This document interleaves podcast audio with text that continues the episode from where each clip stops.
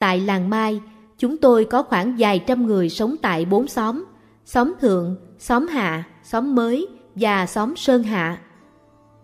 Chúng tôi thực tập coi bốn xóm ấy không phải là những con bò. Nếu vì một lý do nào đó mà phải đóng cửa bốn xóm, thì chúng tôi có thể tu tập tại một nơi khác mà vẫn giữ được hạnh phúc.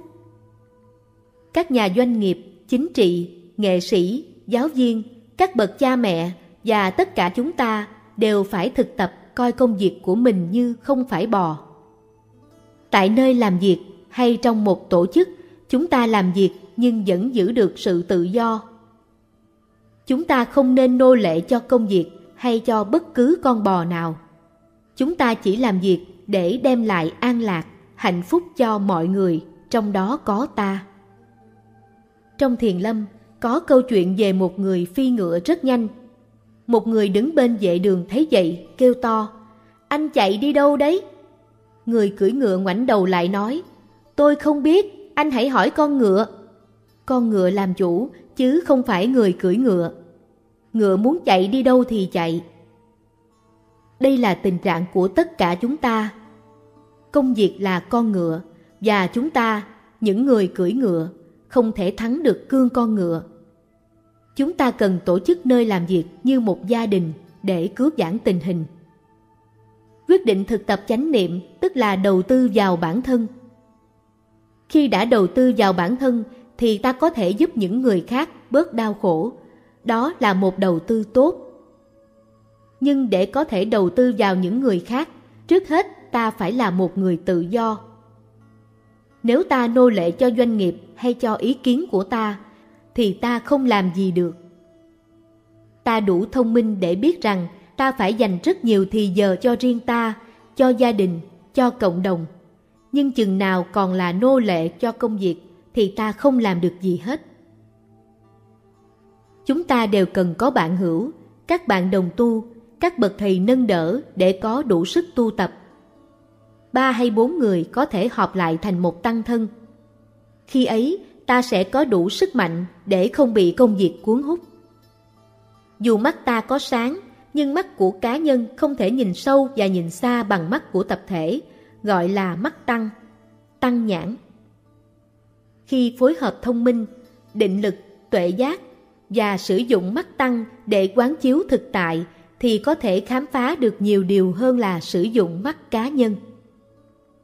Nhiều người trong chúng ta có xu hướng là lo cho công việc của công ty ở bất cứ đâu.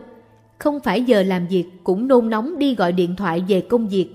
Dành thì giờ để suy tư, bàn bạc, dù biết rằng lo cũng chẳng làm cho tình trạng khá hơn. Càng lo lại càng bàn về những việc đang lo, mà càng bàn thì càng lo hơn. Ta chỉ có được 24 giờ mỗi ngày để sống, Vậy mà ta đã bỏ phí biết bao thì giờ quý báu đó cho việc lo lắng suy tư mà quên đi sự sống. Thì giờ rất quý báu. Có người nói rằng thì giờ là tiền bạc. Nhưng thì giờ quý hơn tiền bạc nhiều. Thì giờ đâu phải chỉ để làm ra tiền, thì giờ chính là sự sống. Vì vậy mà chúng ta phải luôn theo dõi hơi thở để chống lại động lực thúc đẩy ta miệt mài rong ruổi.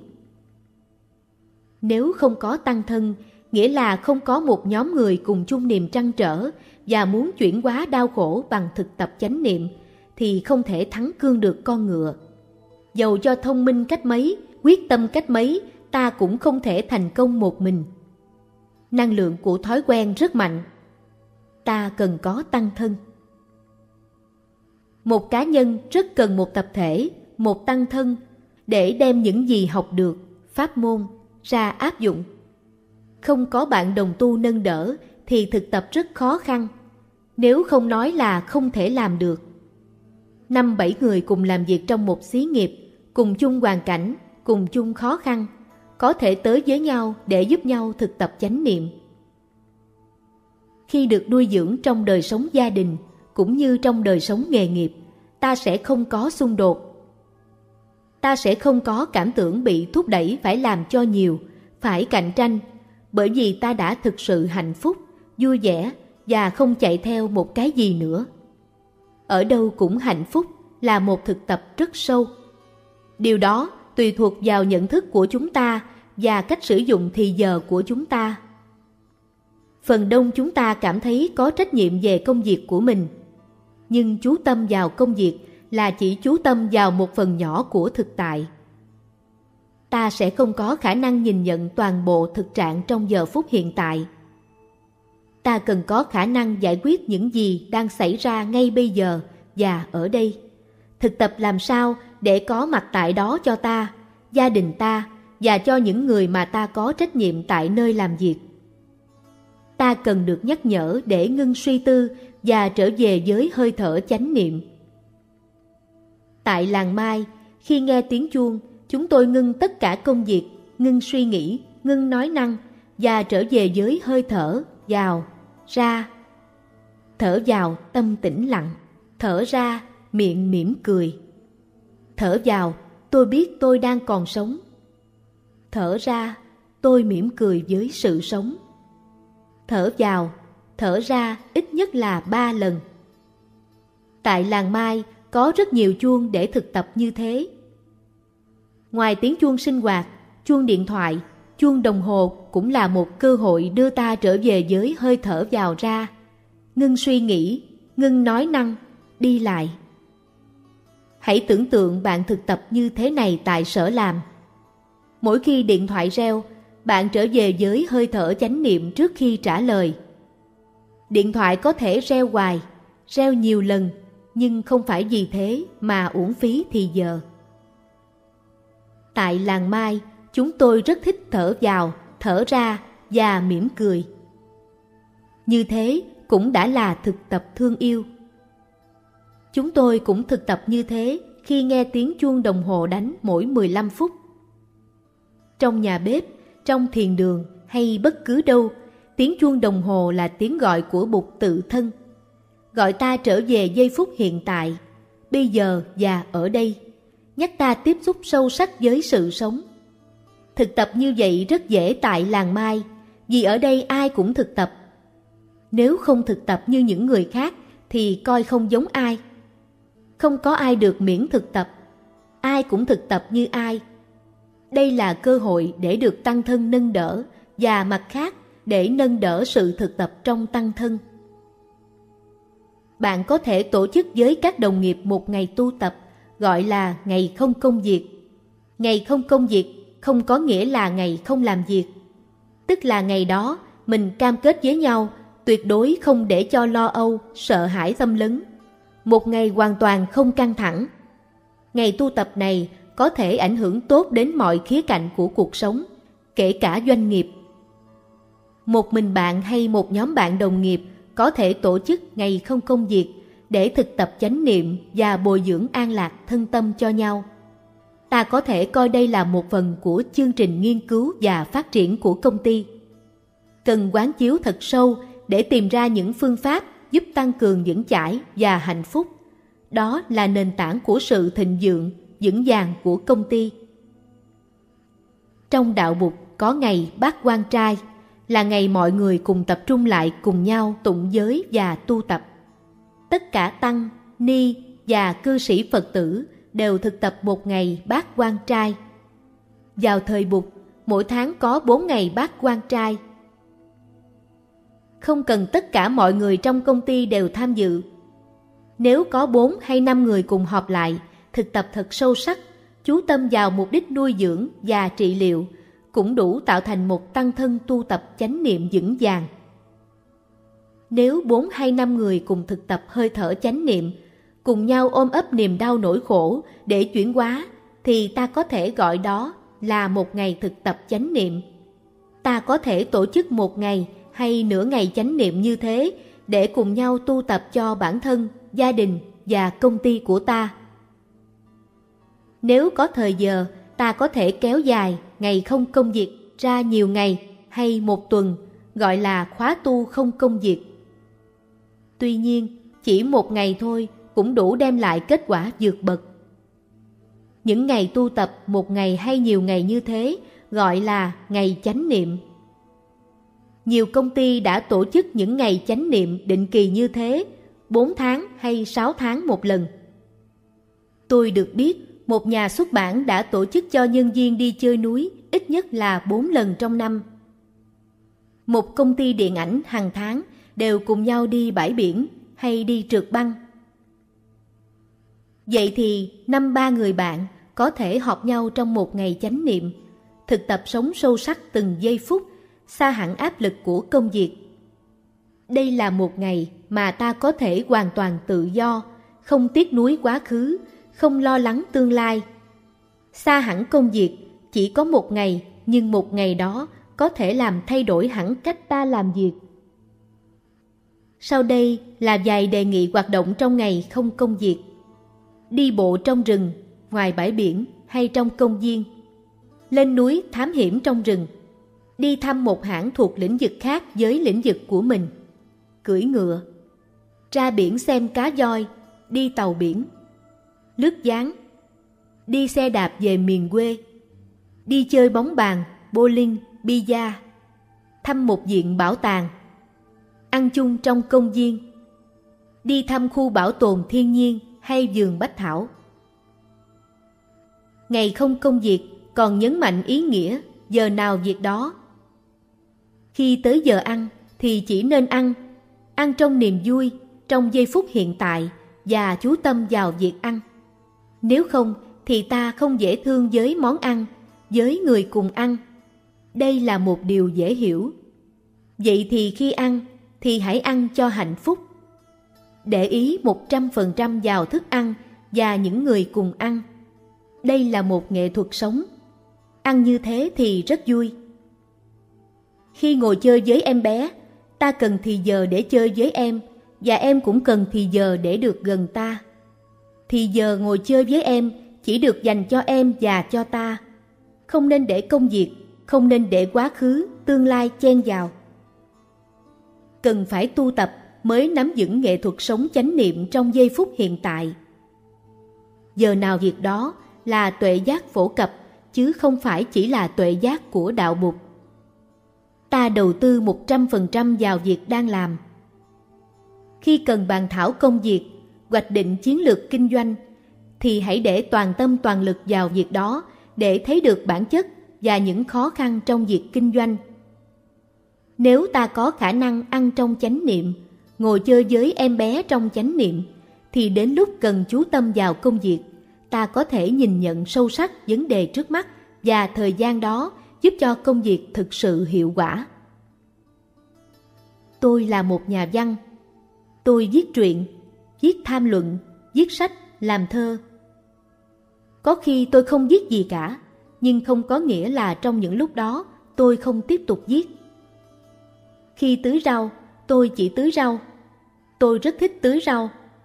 Tôi không nghĩ gì tới bài thơ hay truyện ngắn, nhưng tôi biết rằng đâu đó trong tôi câu chuyện ngắn hay bài thơ đang được thành hình. Nếu không trồng rau thì tôi không làm được thơ. Vậy thì khi trồng rau, hãy để 100% vào việc trồng rau. Tận hưởng sâu sắc công việc trồng rau. Tới khi làm thơ thì thơ của bạn sẽ là một bài thơ hay. Không phải lúc đặt bút xuống là lúc sáng tác bài thơ. Đi trong chánh niệm, hơi thở trong chánh niệm, trồng rau trong chánh niệm. Mặc dầu không nghĩ tới bài thơ, bài thơ của bạn vẫn đang được viết ra. Bài thơ hoặc bất cứ một tác phẩm nghệ thuật nào cũng được thai ngén trong chiều sâu của tâm thức. Khi mà ta không hề nghĩ tới, Viết bài thơ lên giấy hay đọc bài thơ ấy lên chỉ là để hoàn tất bài thơ. Cũng như khi một bà mẹ sinh con, rất nhiều việc đã xảy ra để cho em bé chào đời. Để cho tác phẩm nghệ thuật thành hình, ta cần phải để thì giờ cho đứa con tinh thần trong ta lớn lên. Công việc hiện tại hay kế hoạch tương lai cũng vậy. Nếu làm những việc hôm nay, ngay bây giờ và ở đây thật hoàn hảo thì đến khi cần làm việc gì khác, ta sẽ làm tốt đẹp với tất cả định lực và tuệ giác. Học trân quý sự im lặng và ngồi yên là tối cần thiết cho khả năng sáng tạo, phát huy định lực và tuệ giác. Một doanh nhân đã nói với tôi, khi đang nói chuyện mà bỗng nhiên có một khoảng im lặng thì tôi cảm thấy khó chịu và muốn nói một điều gì đó để phá tan sự im lặng. Tôi phải làm sao đây? Tại làng Mai, im lặng là rất quý. Chúng tôi gọi đó là im lặng hùng tráng. Và chúng tôi trân quý vô cùng. Im lặng quý hơn vàng. Im lặng có thể rất hùng hồn. Bạn chỉ ngồi đó, im lặng và tư cách bạn tỏa chiếu bình an, tươi mát. Đây là vô tác. Ta chỉ cần ngồi đó và các em bé sẽ tìm đến ngồi gần một bên. Im lặng rất quan trọng. Im lặng giúp cho sự sống có mặt. Chúng ta phải thực tập trở lại để biết tận hưởng sự im lặng. Hai người bạn có thể ngồi với nhau nửa tiếng trong im lặng để cùng thưởng thức một tách trà mà không cảm thấy trống trải. Khi còn dạy tại trường đại học Princeton, vào mùa đông, tôi thường ghé thăm một người bạn già ở gần khu học xá. Ông là một nhà toán học, bạn của Albert Einstein. Cứ mỗi lần tôi đến thăm, thường là về buổi tối, ông ra mở cửa, đưa tôi tới gần lò sưởi. Vợ ông pha cho tôi một tách trà và chúng tôi ngồi trước lò sưởi suốt một giờ đồng hồ. Ông chẳng nói gì, tôi cũng chẳng nói gì. Sau đó thì tôi xá chào ông và ra về. Cứ như thế nhiều lần, tôi biết trước rằng khi tôi đến thì chúng tôi cũng sẽ ngồi im lặng với nhau. Tuy nhiên, tôi vẫn đến. Bởi vì giây phút đó thật là dễ chịu và đáng giá. Chúng ta phải học lại cách im lặng. Đó là điều buộc dạy. Im lặng có thể tạo thân tình hơn nói năng. Chính nhờ biết giữ im lặng mà hành xử của ta sâu sắc hơn, có hiệu quả hơn. Đi từ phòng riêng đến thiền đường, ta phải đi như thế nào để mỗi bước chân đều đem lại an lạc. Đi như thế là thể hiện sự sống. Uống trà mà tâm không phiền não là một nghệ thuật sống. Nhìn một người mà biểu lộ được hiểu biết và thương yêu, đó là vô tác. Và như thế thì đã là hạnh phúc. Chúng ta đem hạnh phúc lại cho mọi người bằng nếp sống hàng ngày của chúng ta. Khi là một sa di hay sa di ni thì phải thực tập làm một sa di hay sa di ni hạnh phúc. Không cần phải thọ giới lớn mới hạnh phúc. Nếu nghĩ rằng phải thọ giới lớn mới hạnh phúc, tức là ta bỏ phí thời gian làm sa di, sa di ni.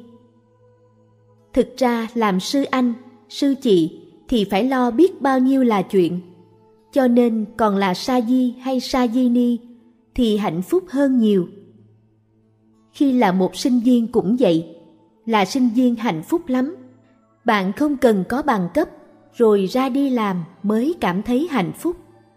Cũng không cần làm giám đốc mới hạnh phúc. Bạn phải hạnh phúc ở ngay trong vị trí của mình. Vị trí của một nhân viên, ngay trong hiện tại bạn phải thực tập như vậy. Ý thức như thế, ta chấp nhận ta hoàn toàn. Ta không cần phải là một người nào đó, bởi vì ta chính là người nào đó. Tôi nhớ một hôm uống trà với một sư chú. Tôi hỏi, con có muốn thầy mau thành bụt không?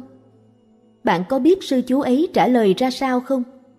Sư chú trả lời, dạ không, con muốn sư ông như vậy thôi như thế là đủ cho con rồi. Tôi thông thả, tôi an nhiên tự tại, tôi được là chính mình trong mỗi giây mỗi phút, bây giờ và ở đây. Đó là thực tập của chúng tôi. Chúng tôi gọi đó là vô tác. Chúng tôi không đặt mục đích trước mặt để miệt mài chạy theo. Nếu miệt mài như thế thì suốt đời sẽ mãi mãi trong rủi và không bao giờ hạnh phúc hạnh phúc chỉ tới khi ta không còn rong rủi biết trân quý hiện tại và biết mình là ai.